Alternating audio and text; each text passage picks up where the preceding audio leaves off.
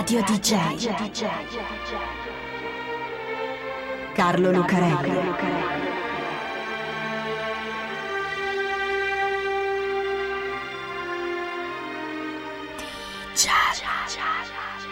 Carlo Lucarelli presenta Di Giallo, il radiodramma di Radio DJ.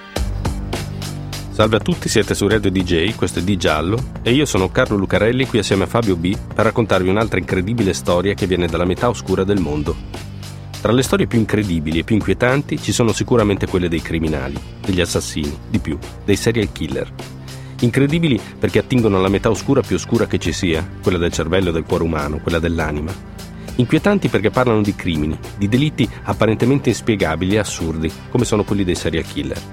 Ecco, tra queste storie ce n'è una che è sicuramente la più incredibile, la più inquietante e la più misteriosa di tutte. Un mito e un mistero che hanno resistito al tempo e alla concorrenza, diciamo così, di altre storie incredibili, inquietanti e misteriose. Questa è la storia che le riassume tutte, perché questa è la storia di Jack lo Squartatore. Chi scrive gialli sa che esistono storie che funzionano meglio di altre, uso questo brutto termine, funzionano, in senso tecnico dal punto di vista della narrativa. Sono storie che per una serie di motivi colpiscono di più la fantasia e l'immaginazione di chi le ascolta, gli restano più impresse, fanno nascere più dubbi, domande, suggestioni. Fanno più paura. Non è che siano più importanti di altre, anzi, a volte lo sono anche di meno, però funzionano.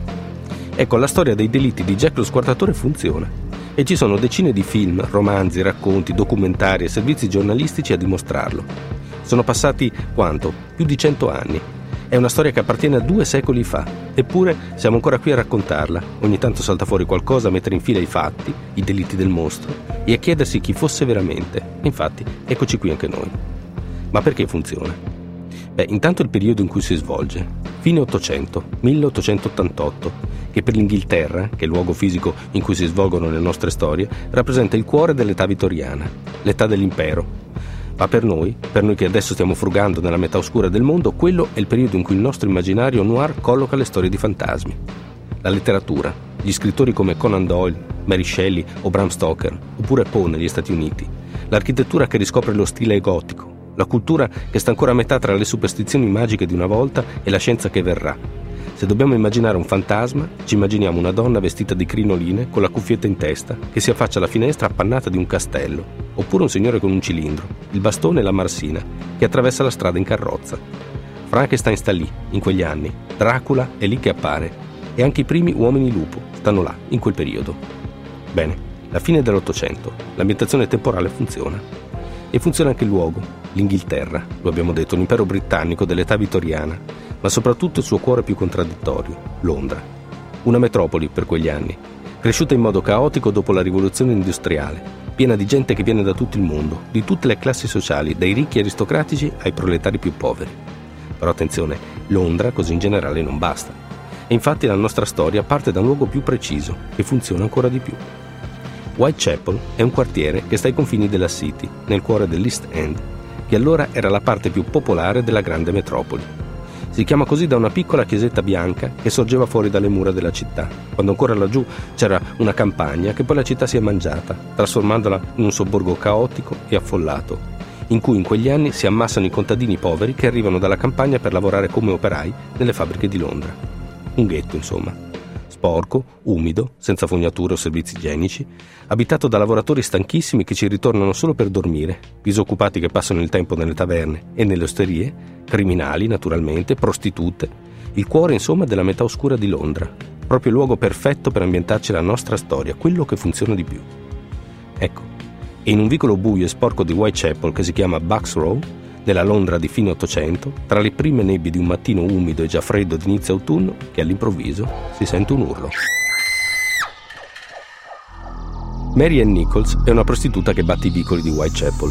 È piuttosto avanti negli anni, ne ha 43. Adesso non sono così tanti, ci mancherebbe, ma per allora, e per una che faceva la vita nell'East End, erano parecchi davvero. Non è una bella donna ed è anche alcolizzata ha avuto una vita sfortunata, un marito, cinque figli da tirare su, poi la separazione e una vita di vagabondaggi, a cercare i soldi per la strada. Le amiche la chiamano Polly. Quella notte del 31 agosto 1888 Polly sta battendo i vicoli di Whitechapel proprio per procurarsi soldi per dormire, perché l'hanno cacciata dalla pensione in cui divide una stanza con altre tre donne.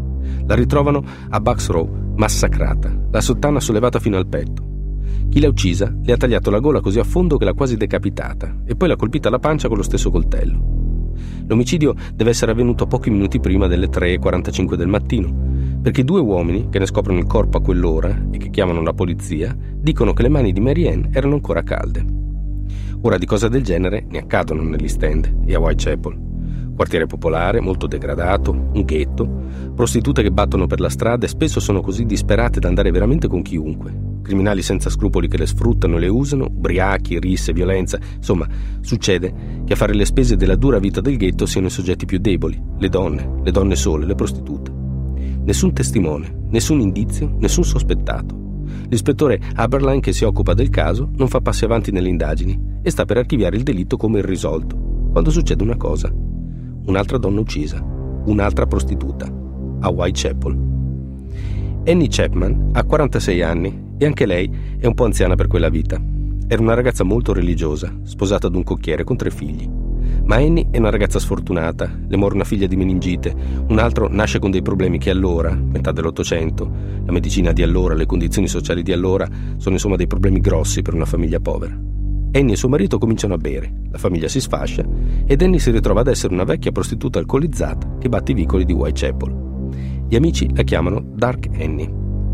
La trovano l'8 agosto, verso le 5 e mezzo del mattino, in un vicolo dietro la zona del mercato. Anche lei ha la sottana sollevata fino al petto ed è stata massacrata. Le hanno tagliato la gola come a Polly e come lei l'hanno colpita la pancia, mutilandola in un modo così brutale che non staremo qui a descrivere. Polly, Dark Annie, adesso non si tratta più della fisiologia criminale di un ghetto come Whitechapel, dove succede che le prostitute facciano brutti incontri.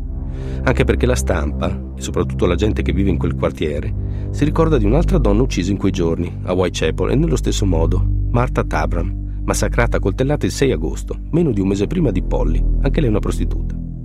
Polly, Dark Annie, Marta, cominciano ad essere troppe le donne massacrate a Whitechapel, anche perché l'elenco delle vittime, le urla che risuonano nella nebbia mattutina dei vicoli bui di Whitechapel, non si ferma lì. Di giallo, strane storie, sorprendenti e misteriose. Elizabeth Stride è una ragazza di origine svedese, figlia di contadini.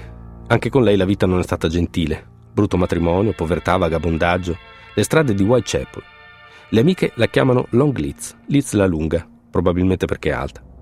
Long Litz la trovano in un vicolo verso l'una del mattino del 30 settembre. Le hanno tagliato la gola, ma non l'hanno colpita la pancia.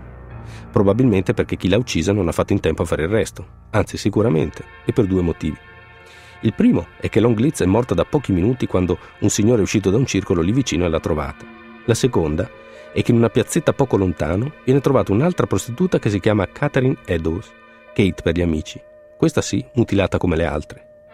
Tutto questo, tutta questa fretta di uccidere e di arrivare fino in fondo anche a costo di cercare un'altra donna nella stessa sera, significa che in giro per Whitechapel c'è un serial killer, un assassino compulsivo che non può aspettare, non può rimandare, ma deve uccidere sempre di più sempre più in fretta.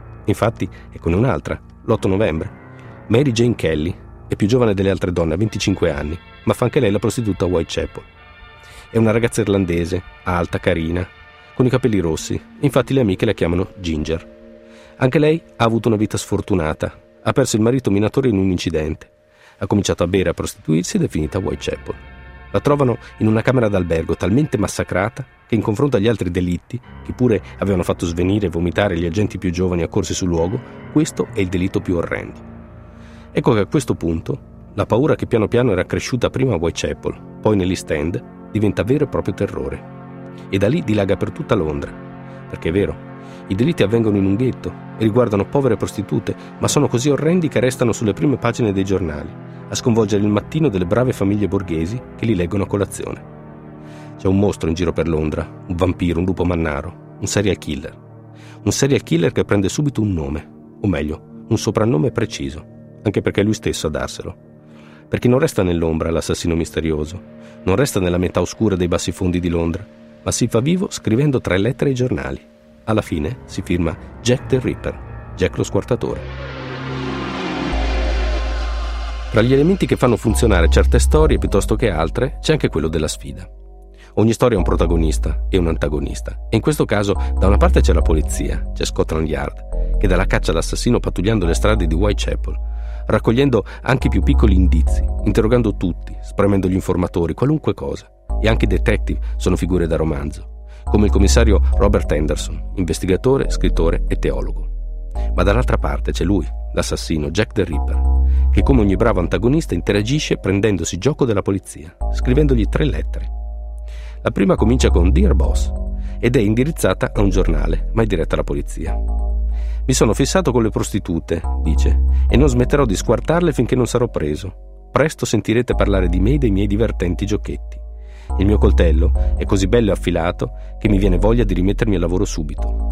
È scritta con inchiostro rosso sangue in fondo è firmata Sincerely Yours, sinceramente vostro, Jack the Ripper, Jack lo squartatore. La lettera è del 25 dicembre, dopo gli omicidi di Polly e di Dark Annie, ma la polizia non ci crede. Sarà un millantatore.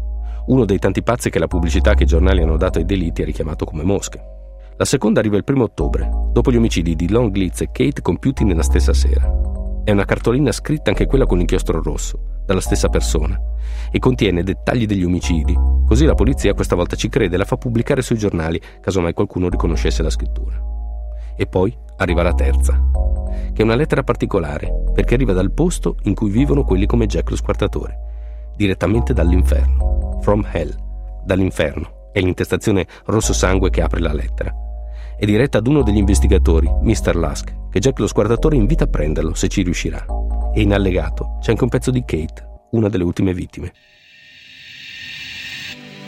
Manca un ultimo ingrediente per far funzionare questa storia e renderla immortale, sempre dal punto di vista dell'immaginario e della narrativa, naturalmente il mistero. Un mistero irrisolto che continua fino ai giorni nostri. Perché chi sia veramente Jack lo squartatore, chi si nasconda dietro a quei delitti e a quelle lettere con inchiostro rosso, non si è mai saputo. Ci sono varie ipotesi, alcune molto concrete e probabilmente vicine alla verità. All'inizio le indagini si erano concentrate sugli abitanti di Whitechapel, su macellai artigiani per via degli squartamenti, su immigrati per via di qualche errore di ortografia nelle lettere, e poi anche su membri della buona società su quegli eccentrici aristocratici a cui piace frequentare i bassifondi. Tra i sospetti c'è un giovane avvocato figlio di un medico molto noto, un parrucchiere polacco che odia le donne, un medico russo e un apprendista chirurgo. Ma l'ipotesi che più affascina, quella che sta al centro di saggi, graphic novel e film, identifica Jack lo squartatore con Alberto Vittorio di Sassonia-Coburgo-Gotha, il nipote della regina Vittoria, secondo nella linea di successione al trono. Sarebbe stato lui l'assassino delle prostitute, che odiava perché aveva preso la sifilide da una di queste. Oppure sarebbe al centro di un complotto, il cosiddetto complotto reale, in cui una squadra di assassini uccide le prostitute per coprire il segreto del principe. Qualunque sia la verità, l'identità di Jack the Ripper rimane sconosciuta e lui è tornato là da dove è venuto, from hell, dall'inferno. La sua storia funziona anche per questo. Radio DJ Carlo Lucarelli